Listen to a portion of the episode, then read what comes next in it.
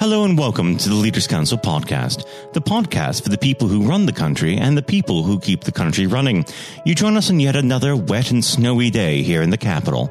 I'm Matthew O'Neill, and today, as always, we ensure that we have a variety of distinct perspectives on leadership. First, we're joined by Polly Matthews, acting head teacher at Court Fields School, an academy based in Wellington, Somerset. Polly, hello. Hi there. Thank you for coming on the program today. Uh, we might as well dive straight in. What does the word leader mean to you? I think there's a range of, of answers to that. I think, first of all, it's it's a vision, uh, having a vision and the ability to impart that vision to others, um, and then deliver that as a reality. Um, and, and that involves inspiring others, celebrating success, and challenging uh, the team to develop and improve. I think one of the key things about being a good leader is trust and integrity um, and having kindness and empathy and compassion, however hard the message or the journey, um, you have that ability for, for others to feel that you are on their side and, and however you have to support them, you will do that in a way that is kind and thoughtful and, and full of integrity. And how would you describe your personal leadership style? I think that depends on the situation. I think uh, good leaders, effective leaders, are able to change their style um, to ensure that whatever the situation demands, um, they are they're able to adapt to that. So I would say there's I have a range of styles.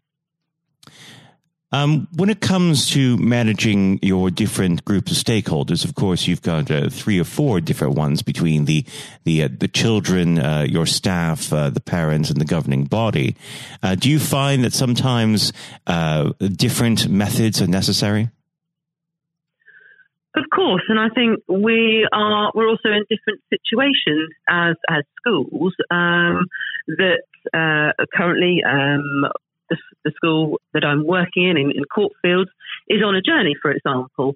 And so I've had to use a range of different leadership styles in order to engage with particularly stakeholders in the community so that we can get those good news messages about the school out in the community uh, engender support across the community and work with people that we perhaps haven't historically worked with before. So I think, yes, it's very different for, for, for very different stakeholders. Um, and, and of course, with children and with families, that can depend on their situation. Um, and so it's, it's, it's a, a tightrope, I suppose, at times, um, and making sure that you really are flexible as a leader so that you can call on those skills, whatever the situation demands. Let's go back to the very beginning of your story. When you first started out in uh, the working world, was there any particular individual or uh, circumstance that influenced the way that you lead today? Very much so. Um, I, I, I wasn't inspired uh, when I was at school. Uh, I, I, worked I worked hard at school, but I didn't really have anything that, that was a burning ambition to do. So I decided to go and join the Navy. Um, at the bottom of the ladder as, as a Wren um, back at, at, that time. And that absolutely um, formulated uh, not only how I how I work with others, how I lead others, but lots of aspects of my personality because that was it was really quite an experience. Um, and I spent five years in the Navy um, in a variety of situations um, and, and having to, to deal with whatever was thrown at me. And of course, that does a lot to mold you as a person. And uh, the way that you approach life uh, later on, I'm sure, has been uh, founded quite a bit on that. Uh, do you try and pass that on to your pupils? Certainly, in terms of, I think, particularly resilience and, and perseverance and, and, that adaptability. And I think that's going to be essential for our, our next generation of leaders because we don't many know many of the jobs that they'll be doing. We don't know many of the situations that they'll be in. Um, and I think the ability to to react to situations, to be able to keep going when things are tough, um, is absolutely essential. So that's certainly something that that I consider when I talk to the students, um, and it's something that, that we work on in the school. Now, if I was to ask you what sort of leaders inspire you, who would that be? I think there's a, a real range of leaders. I, I think um, particularly those leaders like Nelson Mandela who have have shown that utter compassion for for others, despite um, those those people perhaps um, having put him in the most difficult of situations. Um, certainly inspirational to me. Um, but I've also worked with inspirational leaders who, who are not big names or, or not famous in any way, but have demonstrated um, those traits which I think are really vital, particularly integrity and, and, being able to, you know, it's not easy being a, a school leader at times, but being able to, to do that with integrity um, under the most challenging of circumstances, um, I think has, has been something that's inspired me. Now, this is going to uh, probably be a bit more of the same, but if I was to ask you to identify objectively the greatest leader, living or dead, who would that be? Oh, that's, that's a terribly difficult question, isn't it? But, I know. um, and, and having having recently um, uh, rewatched uh, one of the, the, the, you know the, the, films about Winston Churchill, The Darkest Hour, um, you know, I was reminded of um, the the qualities that, that somebody who who perhaps wasn't perceived to be a, a great leader at various times in his career, um, showed at, at a particular time when when that was exactly what was needed. Um, so I think you know, rather than having one person, I would I would think of, of, of a range of people. But I do come back to to Nelson Mandela because I do really think um, the the ability to to bring a country, a nation um, together. Um, you know, reminded of, of seeing him lifting the, the trophy at the, the Rugby World Cup and, and wearing that Springbok jersey, um, you know, which was such an, a divisive emblem, I think is, is something that, that for me is, is really inspirational. So I, I would choose him, I think. What's your advice for the next generation of emerging leaders? Um, I think to to develop themselves uh, as, leaders of self as well as leaders of others. Um, I, I, think to be able to, as I said before, have that resilience, perseverance, that adaptability, um, to to be able to consider what are the the key things that they will need to to resolve the environment, um, conflict resolution, um, the ability to work across the globe um, and, and, bring peoples together. I think um, it's it's very much about being able to to work in a way that that, that perhaps um, this generation of leaders, previous generations of leaders, haven't managed to entirely successfully. Um, and and as we move forward in in situations that are um, for exactly, uh, for, for example, with the environment, um, very difficult situations and need clear actions to to ensure that we hand over something to future generations um, that is that is in a better place than, than at the moment. I think those leaders are going to have to be able to to lead themselves, to lead others um, in a in a very very clear and key way. Now, unfortunately, our time together is very quickly drawing to its close. But before I let you go, what does next 12 months have in store for Court Fields School? Well, we're at a very exciting time at the moment. Um, we're, uh, as I said, an improving school. Um, we have an improving and increasing intake for September. So uh, we will be expanding uh, as a school uh, in in September our, our year group for year seven. Um, we we have um, uh, uh, an increasingly happy staff. Um, so we're very pleased to be bucking the trend in terms of recruitment and retention um, in, in teaching. Um, and it's about continuing that work, that, that leading um, and also working with um, all those stakeholders. So ensuring that the, the improvements that we put in place, the improvements in teaching and learning, um, and uh, across the board, working with the community um, are, are going to continue. So it's more of the same, and actually, perhaps the, the mark of, of good leadership sometimes that it isn't lots and lots of new things all the time, but it's really clear messages about what we need to do and getting that done. Well, Polly, it's been an absolute pleasure discussing leadership with you, and I very much hope you come back on the program at some point in the near future. Polly, thank you. Thank you very much. That was Polly Matthews, acting head teacher at Court Fields School. And now, if you haven't heard it before, is Jonathan White's exclusive interview with Sir Geoff Hurst. Uh, we're now joined, uh, though, by former England footballer and still the only man to score a hat trick in a World Cup final, Sir Geoff Hurst. Uh, thank you very much for coming on today. Uh, You're welcome. You're welcome. Good afternoon. Uh, and perhaps I should uh, start and get it over and done with. I know you must be bored with it, and you've probably been asked a thousand times. But when you got out for a duck playing for Essex, uh, Geoff, what was going through your head at the time? well, of course, that's not one of the most asked questions I get. Oh, there, there are one or two people who are very familiar um, who, who, do Google me realise that I did uh, score nothing for Essex, uh, for my only game for Essex first team when we played against Lancashire in Liverpool, a place called uh, uh Aigburth in, in, uh, in Liverpool many, many years ago, 1962, I think that was. So I didn't, um, yes, I, I, didn't really feel it at the time. It was lucky to be playing, I guess. There one or two injuries. Um, but the problem that I had was, was really messing about between the two sports. That was very detrimental to me uh, over that period of time, mm. being stuck between the two sports. And I think uh, for those that uh, don't know, there's a there's a, another world that might exist where um, so Geoff Hurst was a, a first class cricketer and not perhaps a, a footballer. But um, whether it's business or cricket or, or football, obviously the importance of leadership it can't be understated, no matter what form that comes in. When you were at West Ham, uh, Geoff, and when um, Ron Greenwood first uh, uh, came along, he made obviously some pretty radical changes. Was this a man that genuinely inspired confidence uh, the first time you'd meet him? Absolutely. I mean, he, he was simply a, a fantastic uh, coach or teacher, if you like, of football. And uh, the, the quite always mentioned when we talk about Ron Greenwood, Harry Redknapp, who was played under him and has been very successful as a player and, and the manager over many, many, many years.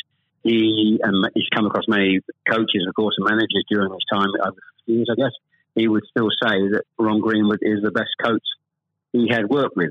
He'd worked with. So you're very fortunate. I think you, you, you think you're lucky when you come across if you have a great teacher at school and uh, a great coach as we had in Ron Greenwood, and of course a great manager in Sir Ramsey. So to come across people like that, of that caliber, can have a huge influence on your your career, of course, and, and then your life, and that's that's quite purely the case. Absolutely. And in those early days um, at West Ham uh, with with a manager like like uh, Ron uh, there, it's also important to have uh, uh, confidence with your other players, and of course they become your friends. Who did you look at to at the time uh, when to inspire confidence in yourself? Was it more? Was it Peters?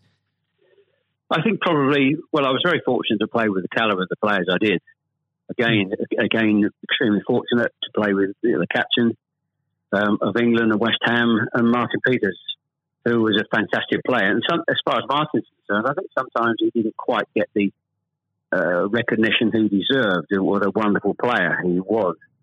In terms of inspiring confidence, I always probably say that the biggest influence uh, for me, I guess, would be the captain Bobby Moore. Although he was only uh, about eight months older than me, he graduated through the system probably three or four years earlier. He played for England in 62, four years before the final when I played. And so he, he was more, looked upon him more as a senior player, if you like, not as a, a guy with the same age group as me. And I looked at how he, how he uh, trained, how he acted, how he behaved, and how he played. And so he, he would say, I would also say he was a big influence on me. One thing I would say about leadership uh, what I do, I do understand clearly in all walks of life, leadership is at the top is absolutely vital for a, a, for a business, a football team, in any walk of life to be successful. And it's quite evident. I was in the motor trade for a long time as well, selling car warranties to car dealerships, and you could almost tell when you walked into the business uh, in a, many of the car dealerships. You could almost tell from the moment you walked in by initial reaction, people came and welcomed you that the business was well run or conversely not well run at all. And so I understand the, the, the value and quality of leadership. And that's why I'm very fortunate to be involved in my career in those early days with two two great leaders in, in Ron Greenwood and, and Alf Ramsey. Absolutely, and um, uh, since you've already uh, brought him up, uh, Geoff, I think it'd be remiss not to go a little bit further with that. But obviously, uh, after uh, or at West Ham, your uh, playing came to the attention of Sir Alf Ramsey. Now, there's a man I'm sure when you walked into a room, you knew who was um, in charge. When it came to managing that England team, what was his style like, Geoff? Well, one thing, the first thing I say about Ramsey, he's probably over my life the most powerful influence who had on me um, as a person. Um, mm. Naturally, it happens to an extent because he's got your whole career in his hand. Whether he picks you for England or he doesn't pick you, it can have a, a great impact on your your career and, of course, your life. But yep. in that era, I was involved for six or seven years. He, it was quite clear who was the boss. He was quite very, very strict. Probably at a time, at, maybe overly strict, but at times you probably wouldn't get necessarily get away with it in, in today's football because it's changed dramatically in how you deal with with players then and players now. But he was the most powerful man I came across, and very few people. And he, he was quite ruthless in getting people out who didn't want to be who didn't want to be part of a group, part of a team. It is important that if you've got a group of people, and that's in any walk of life, they're mm. all singing off the same hymn sheet, and you don't have anybody that's griping or moaning about the system. And if you've got people like that in your organisation, one thing I have learned, and I've taken on in my life, and my family, you've got somebody in the group that doesn't want to be part of it, you, you get them out. And Alf, I think, was was quite ruthless with that in his, in his staff. And I think that's one thing, I, one of the most serious things I think I've learnt over a long period of time. And is there, do you think, uh, a, a, specific moment? I'm sure there's probably dozens, but is there a specific moment, if you could uh, perhaps pick right now that did show those uh, qualities in uh, Sir Alf so uh, sharply? Yes, I think for, for me, certainly, um, I think there are instances of players who you thought would, would be in the team or certainly in the squad, and surprising they were not. There was no necessary reason for it, but looking mm. back, I do think perhaps they were people that Alf didn't think wanted to be part of a group. Um, so that that's that's for me. In terms of my personal view, I think that it looked prior to the um, World Cup that I was going to be playing um. Only a few games before I was I was playing, and I played with Jimmy Greaves in the game against Yugoslavia only a couple of months before the final. And it looked at that stage as if I was going to be be playing in, in the team. But uh, in a couple of friendly games, more friendly games before the final in Poland and uh, uh, Norway, I think, and Denmark, mm. I didn't. I played two of the four games, and I probably didn't quite replicate my my form that I'd been showing at West Ham and in the early couple of games for England. And he he left me out in the first game of, of the World Cup against uh, Uruguay. He started off with Jimmy Greaves and Roger Hunt. So I, hmm. I, had an impact of thinking I, at that stage, I, like I was going to play and didn't start because of just a lack of form. I didn't play quite well enough to justify my position. And somewhat fortuitously, I only got back in the team because of a, a nasty gash to shin um, on Jimmy Greaves' leg. And I think what you've said there, uh, Geoff, actually does sum that up really well. And more than that, whilst it's important to have that someone in charge with those qualities, it's almost useless if there isn't a strong and unified team behind them. And there really must have been moments, maybe there weren't, but uh, let us know in that 66 competition, the prolonged pressure on all of you, you know, the weight of a nation, did it get to you? Oh, not for me personally, no. I, I think, and I don't, uh, not for me, not for a second. I think mm. I was just happy to be you know, be involved in the squad initially. Um, not at all. I didn't. You're not aware of the magnitude of the occasion, really. Looking back out, out. So I never really felt. People talk about pressure a lot, and it's there, and people players talk about. People talk about it in life. I didn't really feel necessarily feel any great pressure pressure during the time I was there.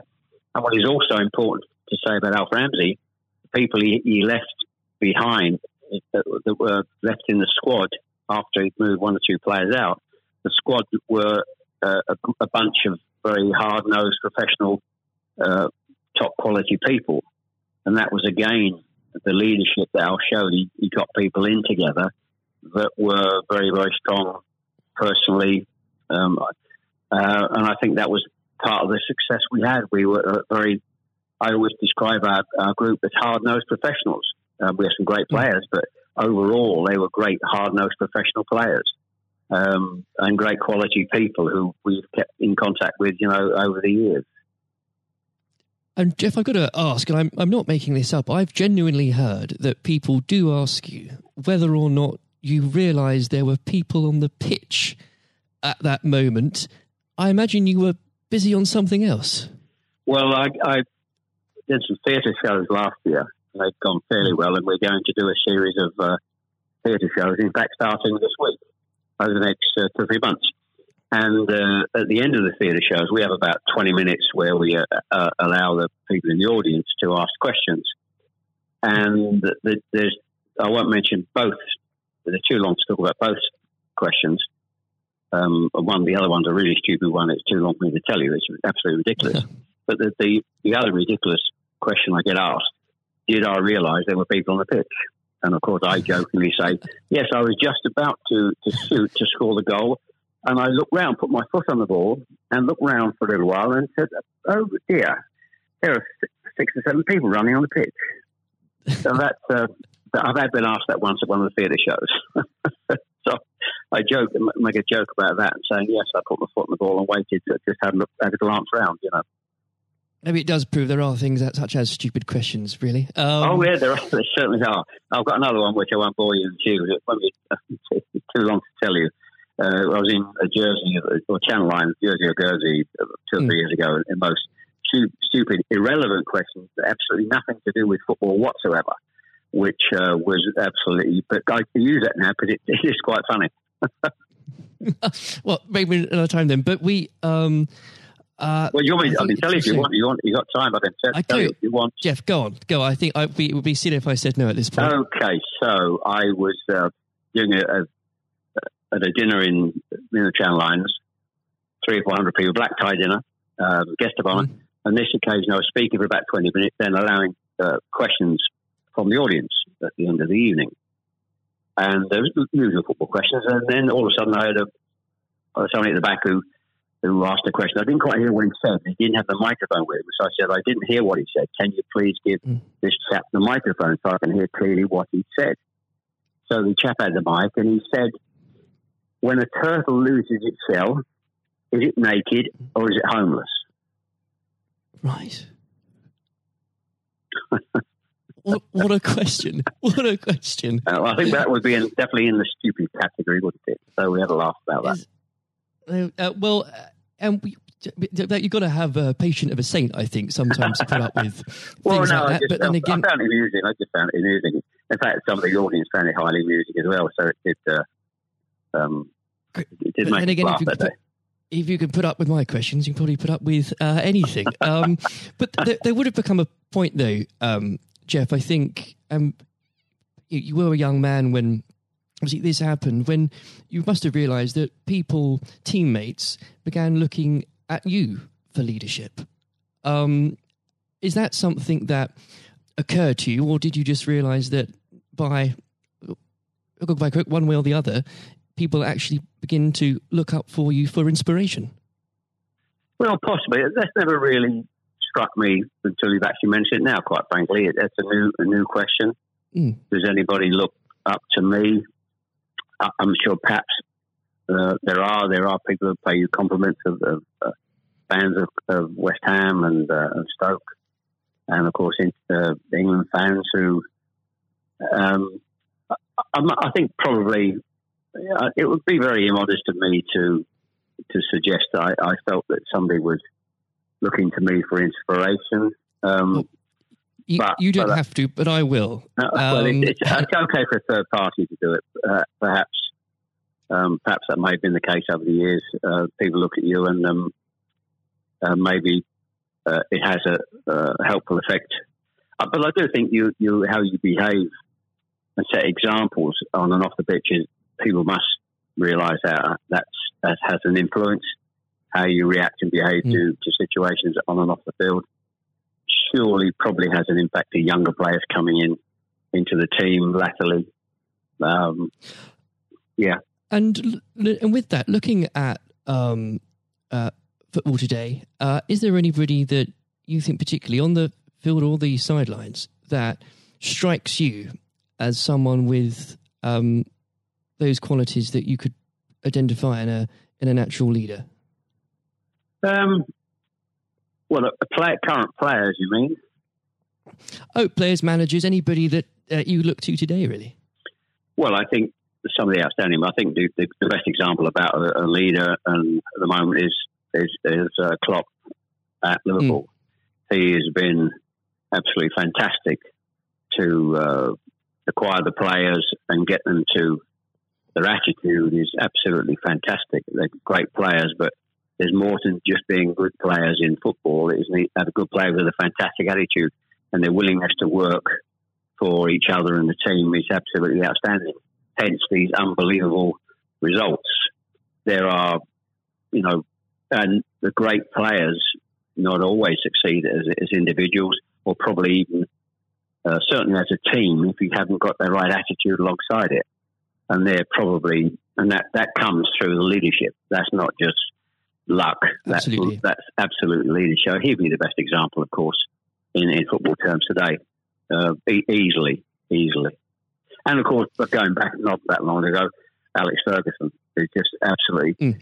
You've got to take him as the first example because Klopp's only done this over a period of time, a short period of time. But if you look at the 25, 26, 27 years that Alex Ferguson did with Manchester United, and subsequently since he's gone, how they they are not doing so well. He's the best example of management I've seen. We've seen we've probably ever seen, and I don't think anybody will see the like of that kind of leadership again. It's absolutely astonishing, astonishing. And do you think, could you imagine uh, Sir Alf or even Ron Greenwood managing teams today? Yes, I think so. I think, yes, uh, no, no question at all. I think they, uh, Ron Greenwood, yeah, well, the, the answer, straightforward answer is yes. Um, That's good they, answer. the straightforward answer is yes.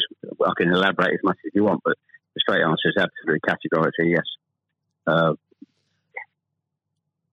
and with um, I know uh, if we could talk about this probably for the next hour or so, but um, I'm conscious of the um, time. Um, looking um, back uh, through your um, playing career, perhaps especially um, your time uh, for England, who was it uh, that struck you more than anyone else on the pitch uh, that displayed qualities of not just leadership but uh, companionship and and level-headedness that you think that have stuck with you all these years later?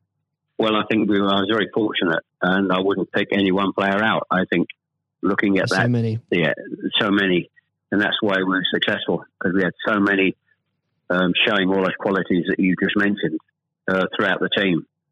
I think that that was outstanding, and uh, uh, and it's an opportunity to, talk about uh, all of them in, in, that breath.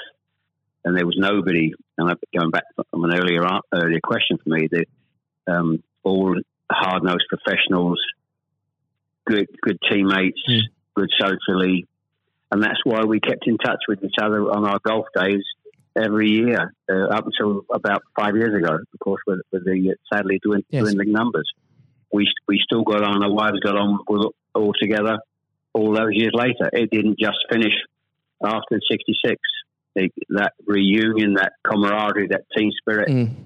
um, uh, getting on with each other lasted for, for a long, long, long time. And I wouldn't and when it, when you put those those questions and how you categorize those, I would pick every one of the 11 players um, who you put in that category that were like that. There was nobody else. They were all outstanding. And I think that was a big part. I can't stress how big Absolutely. a part that was. And I've said that many, many times for the success of the team. We have some great and players. It, we have some great players, of course. But without the attitude alongside that, going back to an earlier question, you, we wouldn't have been as uh, ultimately, ultimately as successful. Exactly. Without that, you, the, the the whole will never be greater than the sum of its parts. But with it, yes, the word is, the word is team. The word is the word is team. Absolutely. And I always use the word team when I talk. Sometimes uh, together, everyone achieves more, and that that's the same in any walk of life. That, that's fundamental. And uh, lastly, uh, Geoff, looking if, if you were to uh, give advice, and whether this is in sport or business or indeed any other walk of life, what would you identify, if you can, as the key tenant uh, that you can't go without in terms of leading a team, no matter what that team is? Single mindedness, uh, single mindedness, dedication, dedication to the job, um, thinking about that that that role, that job in leadership all the time. It's a huge part of your life. It, you, I don't think you can switch off when you're in, in business at the top level or sport at the top level. You may, you know, have a, have a couple of weeks holiday, but I'm even sure if, these top managers and lead, leaders in all walks of life are away on holiday on a beach somewhere warm, I'm sure there's not uh, they will not switch off for, for two weeks um, and completely uh, not think about their role as the boss of an organisation. And I think that's you're completely focused. You're always thinking about uh, things, thinking about improvements, and it's just dedication and uh, uh, tuning your life to being successful. Excellent. Well, Geoff, on that point, thank you very much for joining us today. You're welcome. Very good to nice to have a talk about this and just go over the go over the past and just uh, refresh my my own memory about the quality of the players I grew up with. Excellent. Uh, another time, uh, it would be great to talk again. Thank, thank you, Jonathan. Thank you. This has been the Leaders Council podcast. Thank you for celebrating excellence in leadership with us. I have been your host, Matthew O'Neill. Until next time, goodbye. Thank you for listening to our podcast. The views expressed within the podcast do not reflect the views of the Leaders Council of Great Britain and Northern Ireland its parent company, or subsidiaries, members of staff, other guests, or any other person therein associated.